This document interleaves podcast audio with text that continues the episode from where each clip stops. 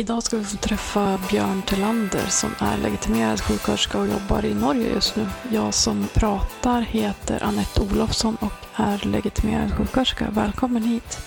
Det här kommer bli så jävla grymt. Jag tänker att vi bara kan prata. Ja, absolut. Men jag tänkte också bara få välkomna dig. Vad heter du? Jag heter Björn. Ja, och du är sjuksköterska. Jag är sjuksköterska. Ja, välkommen hit. Tack. Ja. Gud, då blir jag så nervös för jag fick en lite puls igen. Fick du det? Nej. Det går bra. Men ja, vi har ju en del gemensamma intressen tänkte jag säga. Men gemensamma äm, erfarenheter. Vi har ju gått i skolan tillsammans. Ja. Jag tänkte på det sen när vi hade träffats där igår att jag tänkte, men gud, han kanske inte gick i min klass ändå, tänkte jag.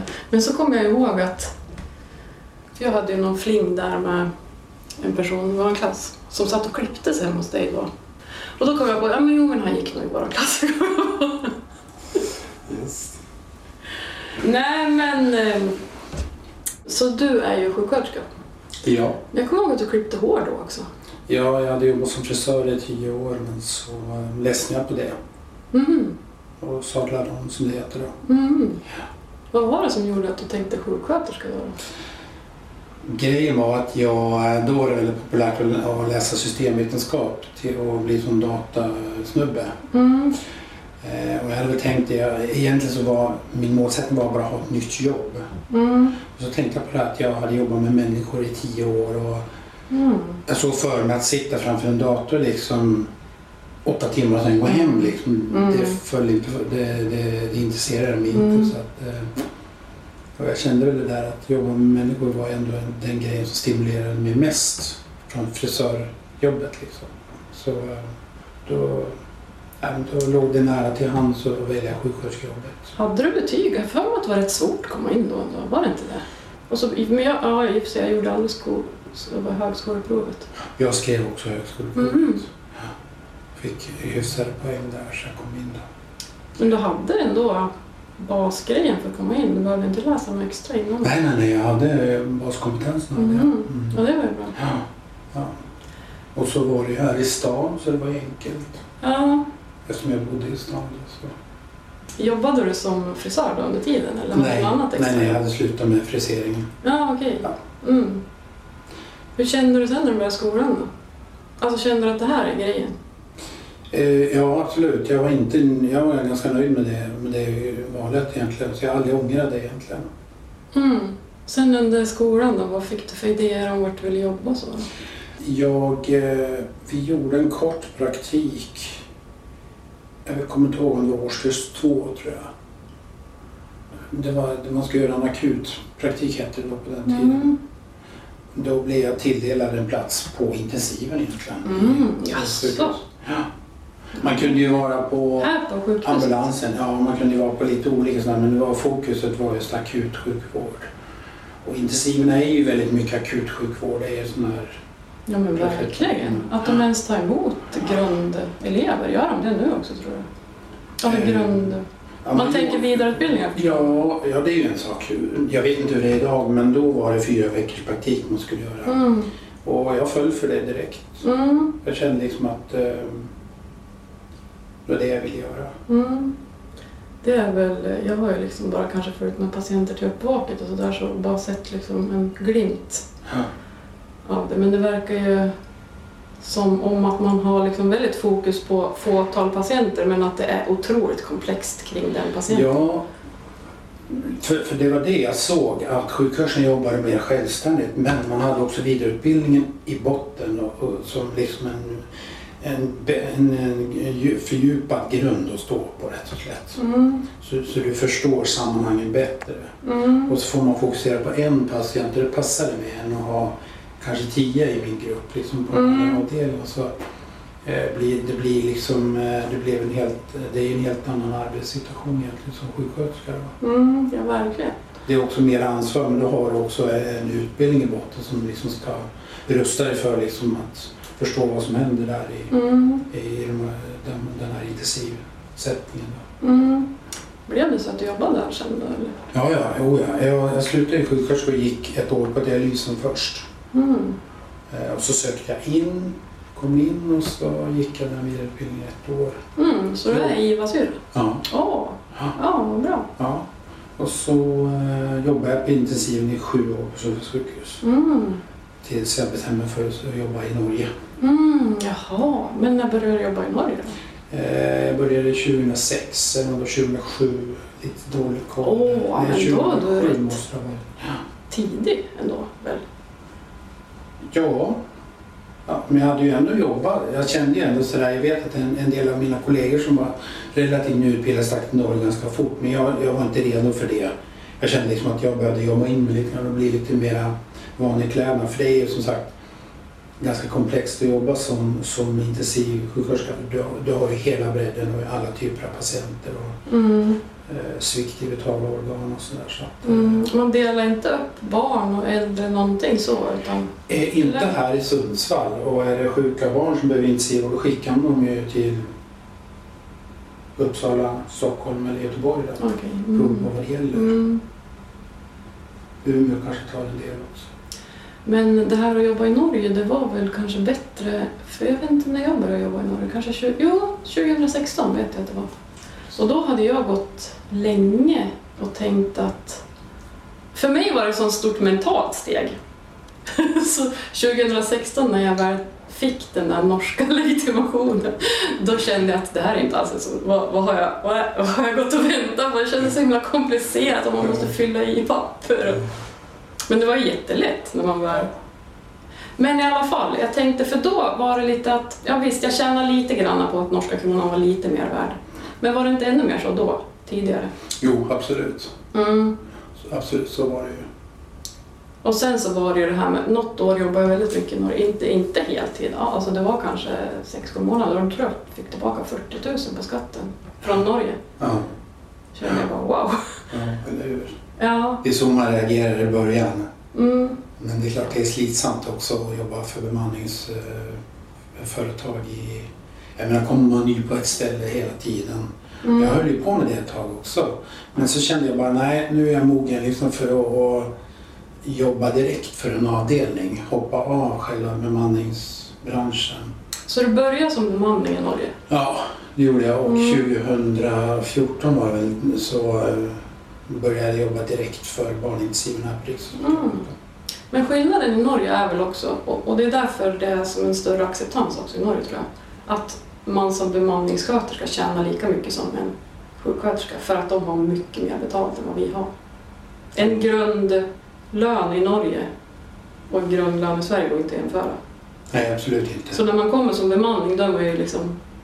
nära eller ungefär samma som en vanlig lön, så då ja. Blir det inte samma det här som i Sverige att nu kommer du att tjäna mycket mer. Nej, det är sant. Det är riktigt. Och sen det de har i Norge som är bra, det är det här, vad jag förstår, att man har upp till, om det är sexton år va, erfarenhet, att man faktiskt har en lönetrappa. Ja, det har man, det har man inte i Sverige, det är riktigt. Ja, det är ju ansinniteten, ja. Verkligen bra. Ja, ja.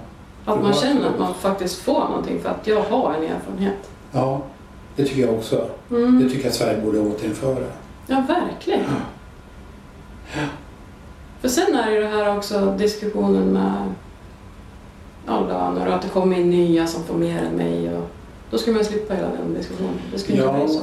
Det är, det är ju en ganska svår diskussion också tycker jag. För att det är många som tycker de kommer i kläm. Mm. Och speciellt om, de ska, om jag som har jobbat tio år har sämre när jag ska lära upp folk som är mm. nya som kommer in med bättre lön ja. Till och med. Det har ju hänt. Jo, jo, det är ju absolut. Ganska irriterande. Alltså. Ja, och samtidigt så måste man se det positiva. Att i nästa löneförhandling så kan jag säga att jo, jag... Jo, jag jobbade ju facklig i tre år också innan jag slutade mm. här på intensiv. Så, och jag känner igen det resonemanget för jag, jag, jag, jag kan hålla med om det. Därför att det är ändå så att de på kort sikt... så kommer de in med högre lön. Mm, men det inne kanske bara går ett par revisioner mm. så är du kapp och om dem kanske. Precis, så att, på grund av att de har fått en högre lön. Ja men eller, precis, och då får de stå stilla några år och det är ju mm. helt korrekt egentligen att man gör mm. så för att det är inte mer rättvist liksom. Mm. Men då kom du dit och så jobbade som bemanning och så sen tog du en fast tjänst där. Ja, precis. Då hoppade jag av bemanningsbranschen. Så, eller jag jobbade ett tag på samma arbetsplats faktiskt med bemanning och så kände jag nej, jag vill jobba fast här. Så jag jobbade först som, eller som timanställd en stund. Så mm. tog jag tjänst. Mm. Eh, och det innebar ju vissa saker. Bland annat måste jag ordna egen bostad. Jag måste mm. betala mina egna resor och så. Men eh, det har inte varit något stort problem. Vi hade som tur en annan kollega från, från Finland, Åbo, som har sin familj där. Eh, som också tog tjänst samtidigt som jag där. Mm. Han, eh, vi hittade en lägenhet tillsammans. Det är ju ganska dyra bostäder i Oslo. Det är svindyrt. Ja, så, och, så vi hade ju tur att hitta en lägenhet som var tio minuters gångväg nedanför sjukhuset. Mm. Och genom att vi kunde hyra den tillsammans så, mm. så blev det ju hälften så dyrt då. Mm. Så, så det gjorde jag och eh, jag har ju aldrig ångrat det egentligen. Eh, orsaken till att jag egentligen... Alltså det var ju roligt i början att vara på olika sjukhus i Norge. Jag började i Tromsö två år. Två veckor på, två veckor av. Jobbade bara natt. Mm. Eh, och sen var jag i Trondheim och där började jag på barnintensiven där. De har ingen fullfjädrad barnintensiv i Trondheim därför att de har en ganska nystartad barnintensiv. Och ska man ha en riktigt fullfjädrad barnintensiv då ska du ha barnonkologin, du ska ha barnortopedin, du ska ha barnkirurgin, du ska ha barntorakirurgi, du ska ha barnneurokirurgi för att man ska få kalla sig en fullfjädrad barnintensivenhet. Mm. För man är ju beroende av alla de här andra enheterna runt omkring mm. för att det ska bli en, en, en riktig intensivvårdsavdelning. Mm. Och det har de inte i Trondheim. Men de har duktiga barnkirurger i Trondheim. Mm. Och det räcker för att då, många gånger är det ju barn som föds med olika missbildningar och sådär, de kan behöva kirurgi och sen blir de bra. Mm. Men då behöver de kanske lite intensivvård under tiden i det förloppet, liksom i den proceduren när man ska liksom, när de går igenom de här operationerna och ligger postoperativt kanske några dagar, en vecka i värsta fall, mm. behöver man ibland alltså. Och, Så, och då har de, hade de tre, plats för tre barn, eh, barn i, i, på, alltså på respirator då. Här på resten också en postoperativ liksom del. Mm. Och det var väl, då började jag liksom känna på det här med barnintensiv. Mm. Jag jobbade där två år ungefär, sen började jag, var jag tag i Oslo på A H U S när jag började sen på Rikshospitalet för jag, vill, jag ville fortsätta med det här med barnintensiv då. Mm. Men jag hade ju liksom ingen barnintensiv kompetens från Sverige så det nu liksom... Mm. Så jag kom ju helt grön egentligen till barnintensiven på Rikshospitalet. Jag hade lite vana av att jobba med barn i respirator. Jag hade lite vana, du vet man ska ha sedering. Och det är att sedera ett barn och när du använder pumpar och sådär. Då måste du programmera pumparna till kilo till exempel. Det gör man aldrig vuxnintensiv-värde till exempel. Mm. Mm. Varför ska en hum om det här barnet väger fyra, två kilo eller... eller femtio kilo så måste mm. du liksom ställa in pumpar så att du har en känsla och då ställer man alltid in ett antal kilo mm. för att få en känsla av ungefär hur mycket sedering man använder. Och det är ju väldigt centralt i just respiratorvården att du har en sedering. Du, du har ju en patient i narkos rätt och slätt. Mm. Och, så det, och, så, och då fick jag börja smyga igång med det lite grann i, i Trondheim då. Mm. Men det var inga jätteavancerade patienter ändå vi hade som, som det är här på Rikshospitalet i Oslo. Då. Mm. Så det har ju inneburit mycket, mycket mer för liksom att lära. Liksom och... Är det någon särskild vidareutbildning för sig som man kan gå vad det gäller barnintensivvård? Jag tror inte det. Nej, det, det är bara... samma, samma intensiv upplägg men... Eller bara, bara, det är att lära på plats så att ja, säga, av det blir erfarna det. Kollegor. Ja, ja, så är det ju. Men vad hände sen då? Efter Trondheim då? Ja, för då, då, var jag i, då var jag i Oslo på ett annat sjukhus men så började jag som stafetta då en stund på barnintensiven mm. här. Mm. Och sen bestämde jag för att jobba där då, fast mm. fick tjänst där. Mm. Åker du mellan Sverige och åker hem någonting? Då är jag pendlar, har pendlarstatus. Jag reser mm. två veckor ungefär. Jag jobbar heltid, jag har en heltidstjänst. Så jag pendlar och... Men du har gått nu i, i alltså covid-tider här, för de har varit jättestrikta. De började ju med att stänga ner, all, som alla frisörer och alla skönhetssalonger och allting, de fick stänga så här ja. Snabbt. De, de blev väldigt drabbade. Ja. Och sen hade de ju stängt jätte, jag minns inte, men det var ju jättelänge. Och så öppnade de en stund och stängde igen, tror jag sen. Ja, det är riktigt. Och alla restauranger, kroger fick ju också slå in. De fick ju inte servera alkohol till exempel. Nej, nästan. Alltså var de helt stängda? Ja, nej, ja, man fick öppna, man fick inte servera alkohol. Nej, okej. Okay. Det var väldigt sådär tufft. Mm-hmm. För mig som jobbade då fast på Rikshospitalet och som hade pendla, kom, pendlare då, var jag tvungen såklart att testa mig var tredje mm. dag. Mm. Och det var ju liksom, jag, jag tycker inte att det var, har varit så farligt. Det, det värsta var ju att vi behövde, tidigt var vi tvungna att använda munskydd när vi jobbade. Mm. Så småningom så började sprida, pandemin slå i Norge också. Då var ju alla tvungna till slut att använda munskydd. Mm. Så jag jobbar, alla som har jobbat egentligen har jobbat med munskydd i ganska många månader. Visir då? Ja, eller visir, alternativt visir. Ja, alternativt. Ja. Men det är så sagt, det har varit en tuff tid och med mycket testningar och sådär. Och, eh, jag har ju testat mig så otroligt många gånger, men jag testar negativt varje gång. Mm. Och, och det är, jag tror ju att det är den distanseringen som är viktig att alltså, tänka mm. på. För man får inte ha för stor tro på munskydd. Nej, jag tänker också det, att man måste ju... Alltså jag, jag måste bara säga att i varje år eller förrgår så var jag på Birsta. Skulle köpa någon... Tänk där på NetOnNet. Så var en kvinna bakom mig. Hon hostade och låter ju jättetät. Och jag mår så himla dåligt. Men jag är så himla glad nu att jag fick negativt på covid-testet så jag kan vara ute. Ja. Och så vet jag, jag känner så här att jag har lust att... Men jag hörde att jag måste dra någonting för mig själv där. Högt. Jag tänkte, men stanna hemma. Det är inte bara covid faktiskt som kan vara farligt för äldre sköra personer. Nej, nej, verkligen inte. Och så tänker jag också, och det är samma också de här, när man ser de här munskydden i matvarukorgen har jag träffat på flera gånger. Här ligger, här ligger dina virusar, tack så mycket. Eller när man ser de som har munskydd på sig så går de och tar på allting. Jag tänker ändå att jag, jag försöker ta på så lite som möjligt och hålla avstånd. Jag tänker att det är det allra, allra viktigaste. Och det var det budskapet Tengel gick ut med också, vår expert ja. på Folkhälsoinstitutet.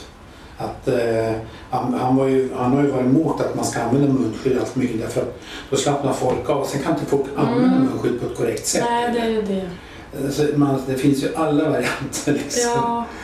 Utan han sa det, hålla avstånd, tvätta händerna. Det var det som var budskapet. Ja. Jag, jag, ty, jag, jag, jag tycker det var en bra, ett bra budskap för Sverige. Ja. Men vi har fått mycket skit, vi som jobbar, svenskar som jobbar i Norge. Ja. De tycker att vi har varit pestland och ni är inte kloka, vad håller ni på med där borta mm. liksom. Men man, man får man kör... lite backlash nu i Norge va? Ja, ja det tror jag, absolut. Mm. Och, och de, de är... Ja, ja, eh... dels Region Stockholm så kapitalt misslyckades med, med den stora smittspridningen som var i början. Mm. Det kan man ju inte skylla Folkhälsoinstitutet för, att de har haft fel budskap eller sådär. Men det var ju någon Italienresa där från början. Ja, från början var det ju det. Jo, det, det är riktigt. Det kom ju hem, de här alpresenärerna kom ju hem och smittade taxichaufförer dit och där. Mm. Men det har visat sig i efterhand att när man har smittspårat så har man kommit fram till att det var egentligen det var en liten smittspridning då i början, men den var inte så stor. Den stora smittspridningen kom från östkusten i U S A och Storbritannien har man konstaterat i efterhand. När man ser, när man har fått samla ihop statistiken. Mm, att det kom till Sverige så? Eh, ja, och, och då är det skedet efter den här alpresan när de har kommit hem månaden efter. Det var ingen som tänkte Storbritannien eller U S A, så det var ju fritt mm. fram, alla kom in. Ja. Men då hade ju smittan redan kommit runt mm. i världen liksom. Eh, och det var det man inte insåg förrän allt för sent. Men då, mm. då var ju också det här med arbetsgivarna i Region Stockholm.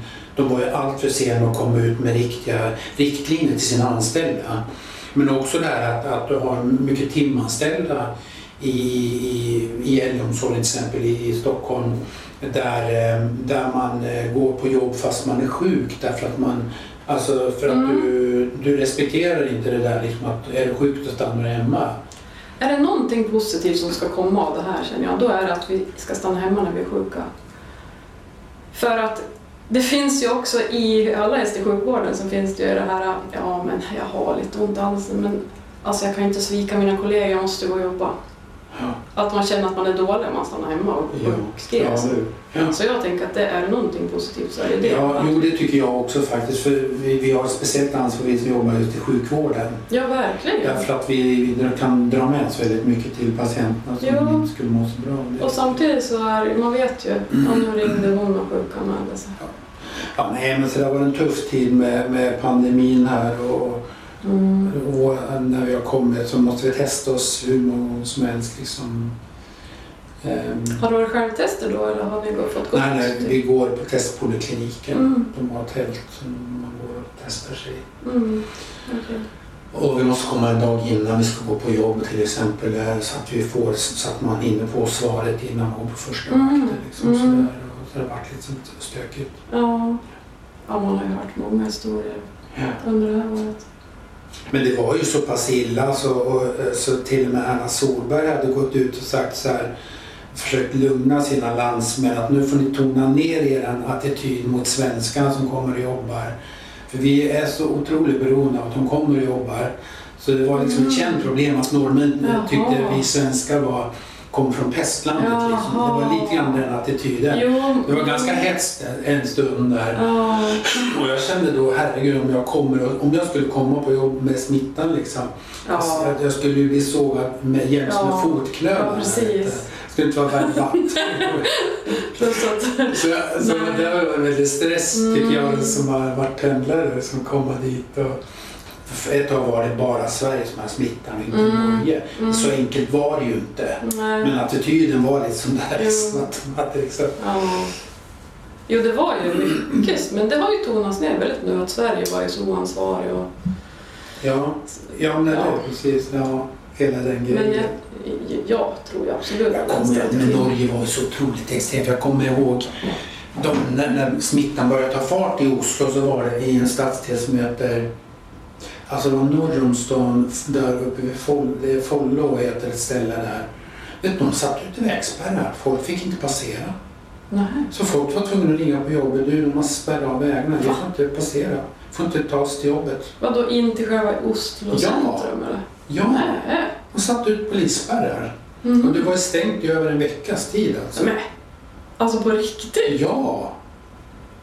Vad motiverar de det med? Att de inte ja, vill... Då skulle de liksom slå ner den där smittan ja, okay. där som Aha, men... var väl tanken. Ja. Men det är, så, det är så stor skillnad mellan Norge och Sverige. För Norge tycker jag är lite grann mer byråkratisk och mer liksom sådär ministerstyrt. Mm. Som inte är Sverige på samma mm, sätt. Jag, ja, jag håller med.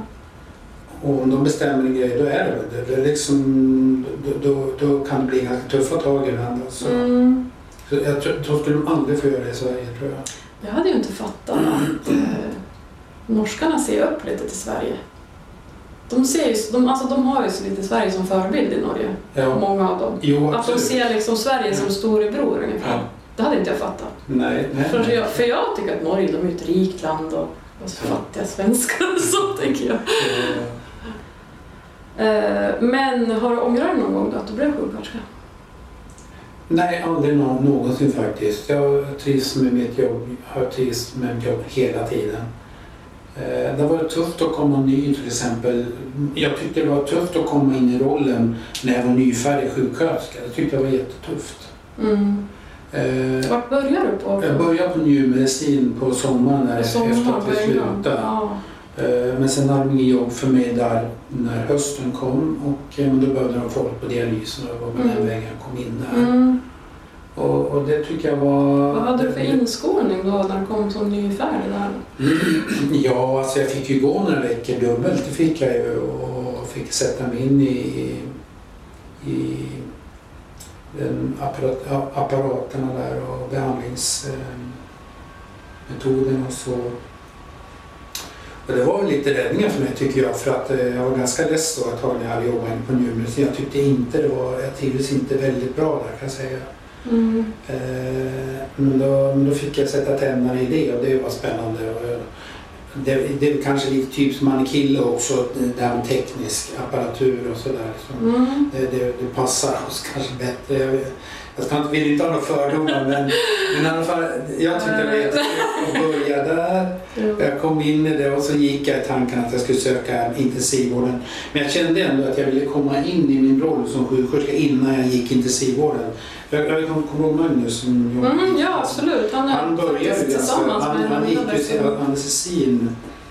Eh, ganska första år, eh, jag tror jag jobbade ett år, jag tror inte ens jag jobbade ett år, jobbade ett år kanske innan han, men där kände jag att eh, jag ville landa någonstans i min sjuksköterskroll innan jag började med mm. intensiv, det, det är ångrar jag faktiskt, jag trivs väldigt bra på det just nu. Mm. Men om du skulle ge några råd till de som funderar på att bli sjuksköterska eller sitta och fundera på vilket program de ska välja och vad ska jag jobba med och eh, vad skulle du ge för råd till dem? Om vi säger någon som liksom har gås, ja nu går de inte sista terminen för nu är det höst, men om de hade gått sista terminen på gymnasiet och sitter och funderar på sjuksköterska. Alltså tyvärr så kan jag ju tycka så här att jag har svårt att rekommendera det för att jag vet hur tufft det är för en sjuksköterska idag. Just arbetssituationen för sjuksköterska är inte rolig idag alltså. Mm. För det är tuffa scheman, varannan helg, jobb, det ställs stora krav på dig, det är svårt att bemanna upp, du får ju ofta jobba kort i kollegiet, liksom flera man kort kanske, och du får ansvar för många patienter.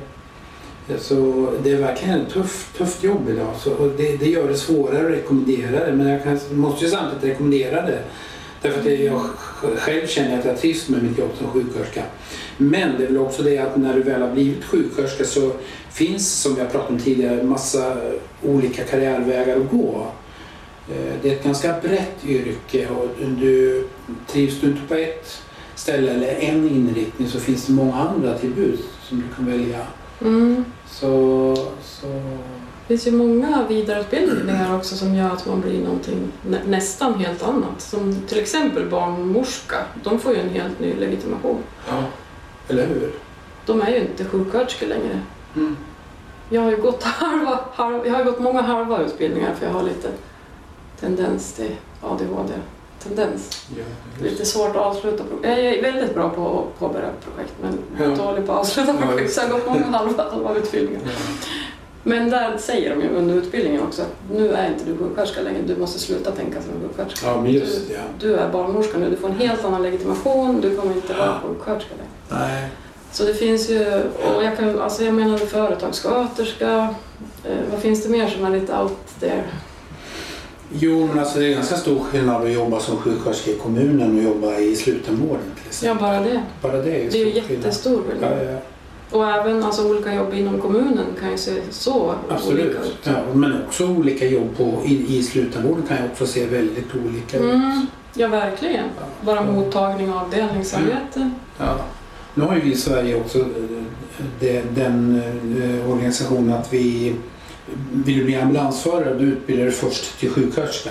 Mm. Så är det ju inte i Norge, för där har de tydligen en, en mm. sån... Mm. Alltså en ambulansutbildning som mm. startar, som, alltså inte är, du blir inte sjuksköterska utan du startar den utbildningen direkt. Mm. Alltså. Jag tror att man går nog lika länge men det, det är en helt mm. annan inriktning. Liksom.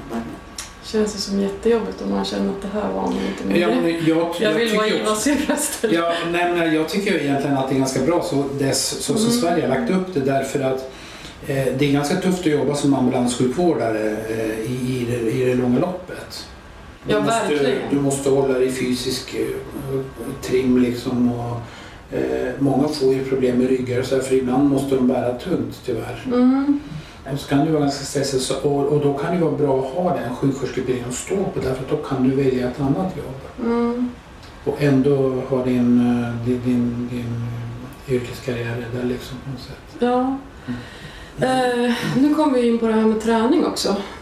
Jag för mig att du, för jag har ju tränat jättemycket i mitt liv och jag tränade väldigt mycket när jag gick på skolan, men det gjorde du också va? Var inte du en sån här ja, träningskille? Jo, jag körde ju på friskisocettis. Ja, just det. Ja. Just det, men tränar du regelbundet nu också? För att... Jag tränar väldigt lite nu för tiden. Mm. Ja. Och när jag, när jag började i Oslo så gick jag på några Friskis och Svettis-anläggningar och tränade. Jag blev ganska besviken på attityden hos dem. Mm, i Norge? Ja, så jag började på Sats och träna. Nej, jag tyckte de hade ett jättedåligt bemötande. Alltså. Mm, mm. Ja, i alla fall på de ställen jag var i. Men du, var du så här, ja, vad heter det, tränare? Alltså själva instruktör, ledare, instruktör ja. Också? Ja. Jag höll på med det i femton år. Mm, mm. Här i Sverige. Så då tränade jag väldigt hårt. Jag tränar inte alls lika mycket längre. Jag har lagt om min kost. Mm. Jag käkar L C H F-kost. Oh.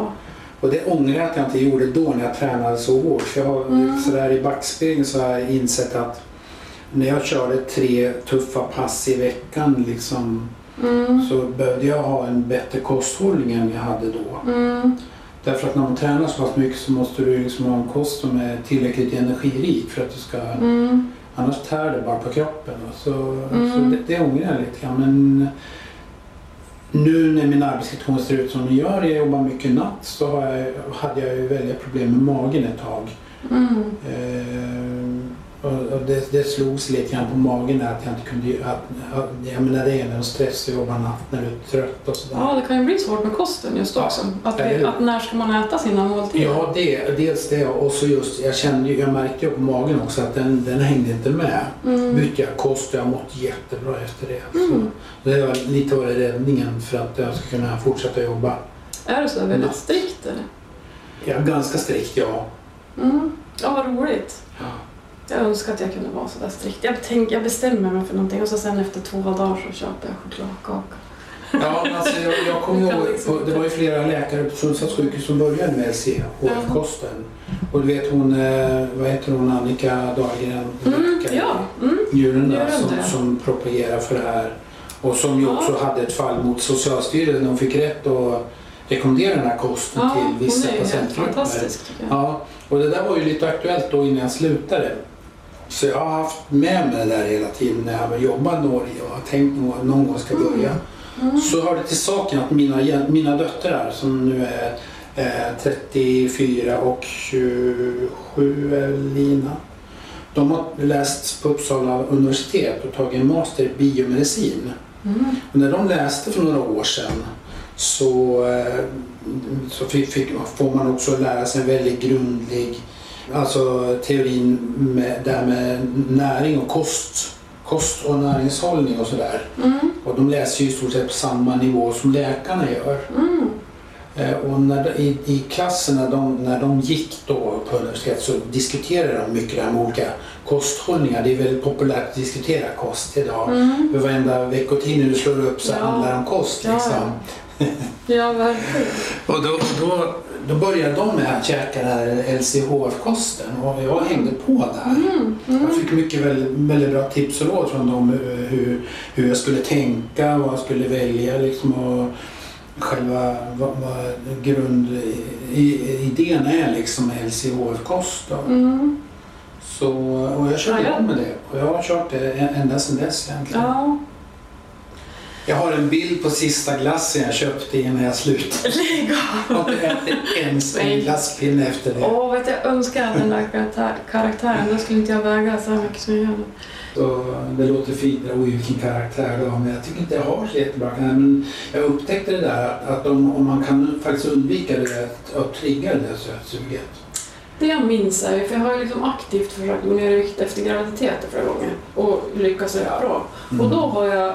några gånger, för att det ska gå lite snabbt, använt sådana här riktigt låg eh, kolhydratsdieter som påsar och sånt där. Ja, just det. Och då kommer man ju i ketos i stort sett. Ja, ja. Man gör väl det antagligen. För efter några dagar där, då får man den här känslan av att det här, alltså jag är inte sugen på, det här kommer gå hur bra, alltså man kommer ja. verkligen in i det. Och man jo, jo, men det, det är det det bygger på hela ja. den här kosten, det är att du ska vara i ketos. Mm. Det är bättre att du använder ketoner som energisubstrat mm. i kroppen än att du använder socker. Mm. Det är därför man ska undvika att fylla på med för mycket socker, för då ketoner, då, det är då man plockar ut energi ur energidepån i form av ketoner. Mm. Så det går jättebra att leva med det. Jag, jag tror det, det, det handlar om den balansen liksom. Ja, men det är den här första veckan att komma in. Alltså på riktigt, det är ju jättesvårt det här. Jo, jo, jo, och det jag märkte med den här kosten, det går inte att fuska. Du måste antingen eller. Ja.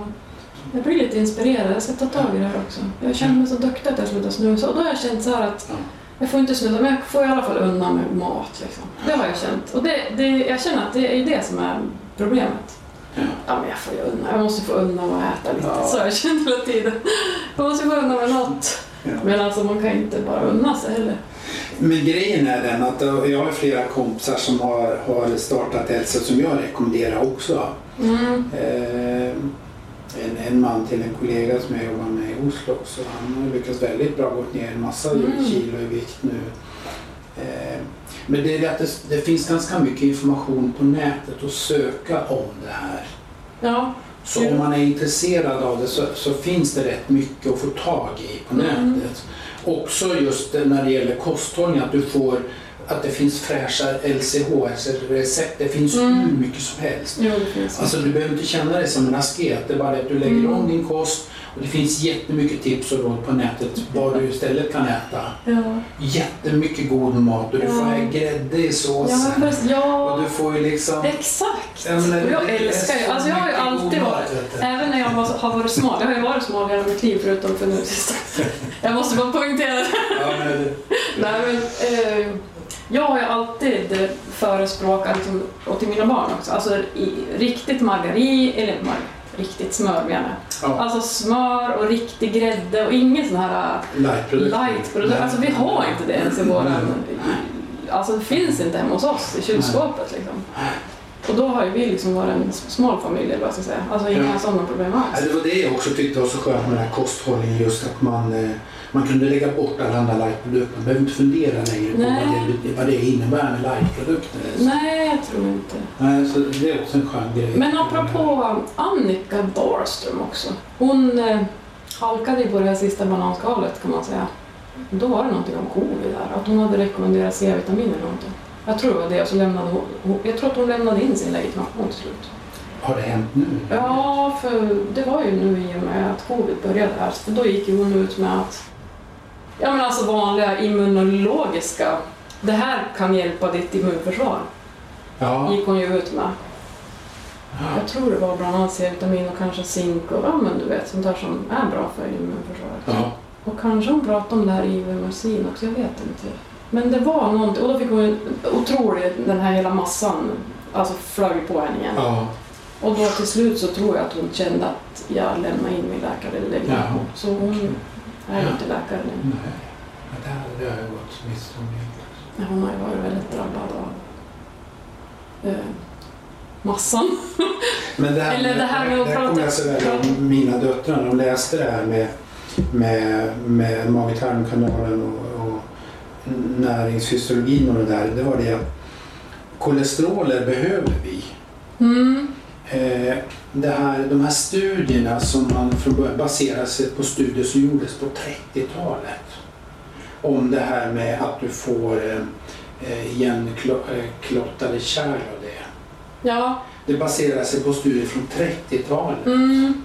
Och det här med kolesterolsänkande mediciner och statiner och det där mm. som har så mycket biverkningar. Ja, varenda äldre står på statiner. Ja, eller hur? Det är ju så otroligt och de tjänar ju miljarder, de här läkemedelsföretagen som har licenserna på de här preparaten. Jag har för mig, nu var det ett tag sedan jag jobbade i Norge, jag har för mig att just för här i Sverige också kan man ju uppleva att varenda människa har sömnmediciner.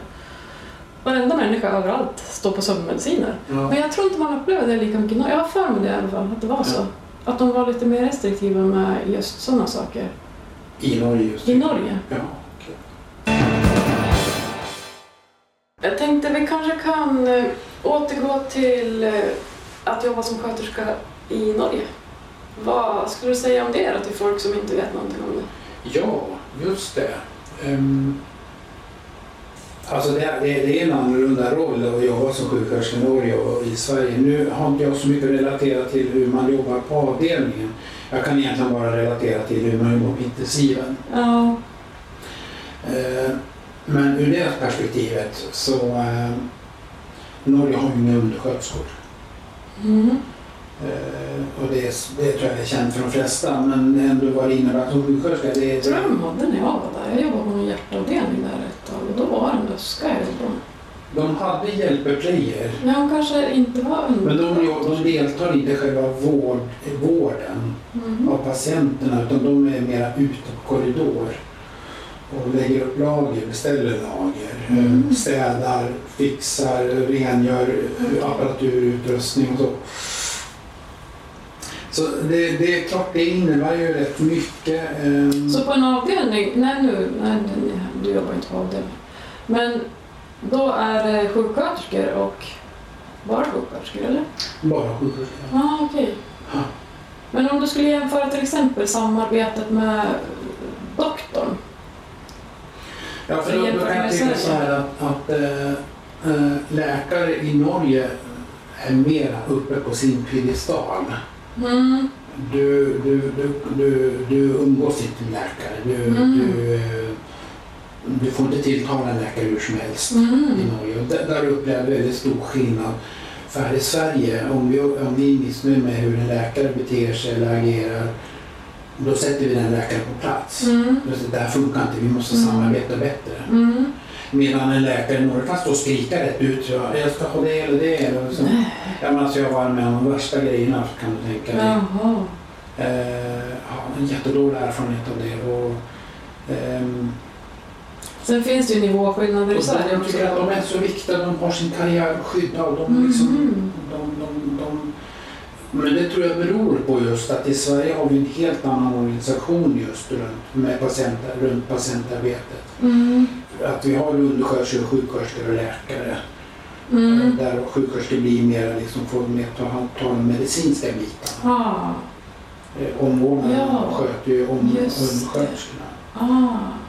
Men skillnaden att komma som svensk sjuksköterska till Norge, det tycker jag ändå på ett sätt var positivt, därför att det, du har hela ansvaret för patienten mm. och det du inte gör blir heller inte gjort. Mm. Så är det såromläggningar, utslag, de har reagerat på mm. medicin, då har du stenkoll på det för du har sett det själv med egna ögon. Mm. Här i Sverige blir det ju mer så att du är beroende av att du har bra undersköterskor med dig som jobbar så, och att ni har en bra kommunikation. Mm. Det har man väl för det mesta, i vart fall den lägsta nivå så håller man sig över. Mm. Men ibland kan det ju skäras, ibland kan det bli riktigt fel också om man har. Jag pratade med en norsk kollega i Uppsala, eller i Oslo nu faktiskt, häromdagen bara, som hade tagit vidare utbildning till intensivsjuksköterska i Göteborg. Mm. Och jag frågade, varför gjorde du det i Göteborg? Ja, det var mannen som Som, så vi, jag hittade en svensk kille som ja. jag flyttade ihop med, mm. som hade flyttat till Sverige, gått vidareutbildning till psykosköterska, mm. men nu har de kastat ut killen då, men, och så ja. flyttat tillbaka till Norge. Ja. Men då hade de det svenska perspektivet, det var väldigt spännande just den norsk sjuksköterska, och höra vad hon tyckte om ja. skillnaden. Mm. Annars är det bara svenska sjuksköterskor man hör om. Hon hade precis samstämda, samstämda eh, liksom erfarenheter att mm. eh, Om, om du är på ett arbetspass och du har med dig, som nu här med sidan berättade om en händelse då, då var det helt nya undersköterskor på vakt. Och, de, och du fick liksom mm. nästan under, lära undersköterskor hur de ska jobba liksom. Mm. Då är det ganska tufft att vara sjuk, för då har du kanske två intensivpatienter och så ska du sköta alla områden också. Mm. Och vara med i det arbetet när mm. du har mycket annat du behöver, du behöver fokusera på. Mm. Så då stämde ju precis det överens med mina erfarenheter också, skillnaden mellan norsk och svensk sjuksköterska liksom. Men, men vi, jag sa ju det också, jag tycker egentligen att det har varit ganska positivt ändå för mig som svensk sjuksköterska komma dit. Därför jag har lärt mig väldigt mycket om omvårdnaden som jag inte kunde som svensk sjuksköterska innan jag kom dit. Mm. Eller i vart fall så hade jag väl inte så, så mycket erfarenhet av det. Man får väl lära sig teorin lite grann. Mm. Men hur man jobbar med det i praktiken, det mm. kan ju vara lite annorlunda. Mm. Så det tyckte jag egentligen bara var nyttigt då, att lära mig när jag kom till Norge, just att mm. få en total översikt liksom, på patienten. Mm. Och så där, så. Ja, spännande. Jag har ju jobbat i, jag tänkte på det nu när du sa sådär, för jag har ju jobbat i hemsjukvården mycket. Och då i Sverige vill man ju helst att man ska vara distriktssköterska, men eftersom det finns så få distriktssköterskor så är det många allmänsköterskor som jobbar ute och i hemsjukvården. Mm. Och eh, i Norge när jag började jobba som bemanning så jobbade jag där i hjemmepsykiatrien. Mm. Och det är ju helt annorlunda. Där blir jag ju liksom, där, gör jag, där har jag min slinga på kanske sjutton, femton sjutton patienter som jag ska ha till på ett pass. Och där kan jag liksom allt från att sätta kateter till att eh, lägga om ett sår, till att eh, hjälpa någon att duscha när jag ändå är där, eh, till att ta upp någon och hjälpa dem att klä på sig på morgonen för att jag ska ändå ge dem någon spruta eller någonting. Eller. Det blir väldigt mycket, som i Sverige är man ju mycket mera, man gör bara sjuksköterskeriet. Ja, medan där upplevde jag att jag gjorde allt möjligt. Och så sen i hjemmepsykiatrin där, där hade de ju en chefsperson, som jag vet inte vad det kallas då, det var ett tag sedan nu, men som satt och skötte allt det administrativa, mm. som jag ju gör här i Sverige. Mm. Ja. Jag, delar, jag skriver ju ut alltså ordinationer till omläggningar till hemtjänsten och jag berättar för den vad jag vill att den ska göra och mm, mm. liksom sitter ju väldigt mycket kring datorn här i Sverige och sköter mm. administrativa ja, det. för att allt ska funka. Ja. Medan där var jag bara en springare liksom. Ja, just det. Så det var ju jättestor skillnad. Ja. Man upplever sig ju själv mycket mer som en chefsperson här i Sverige. Ja, jo men absolut. Så, så är det ju, det, det är också en sjukvårdskontroll just att man är arbetsledare och mycket mer i större utsträckning i Sverige. Jo, jag tänkte bara fråga om det här med, du sa att du hade pendlarstatus. Ja. Vad innebar det? Var det bara fara rakt igenom eller? Nej, det innebär att man skattetekniskt har lite avvikande regler egentligen. Jaha. Jag är inte skriven i Norge, jag har valt att vara skriven i Sverige. Ja, nej, det är något sånt. Men jag tänkte mer på hur fungerar. Och inte minst i pandemitider har det här inneburit ganska mycket därför att pendlarna har haft ett, ett avsteg från, från pandemireglerna. Mm. Därför att du fick ju inte komma till Norge nej. ett tag nej. om du inte var pendlare. Precis. Och det var ju det att man var ju tvungen att göra ett, ett undantag därför att de är så illa beroende av svenska sjukvård som kommer att jobba. Mm. Annars kommer själva norska sjuk, hälso- sjukvårdsapparaten kollapsa. Ja. Så därför var de tvungna att göra avsteg. Mm. Och så vi fick ju med speciella dokument från arbets, vår arbetsgivare mm. som tillät oss att gå rakt igenom mm. gränskontrollen. Mm. Det hade vi aldrig kunnat gjort annars. Nej. För att, som då intygade att vi var sjukvårdspersonal och vi var kritisk hälsopersonell, så kallades det för. Mm. Jag vill också passa på att säga att jag tyckte det här var jättetrevligt. Mm. Det var jättetrevligt för mig. Ja, tack för att du kom. Ja, jättekul. Ja. Lycka till med nya podden. Ja, tack.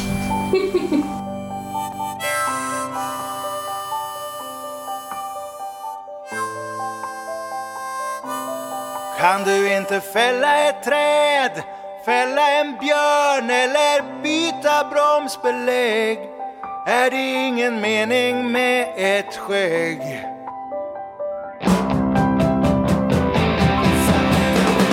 Fälla ett träd, fälla en björn eller byta bromsbelägg, är det ingen mening med ett skägg.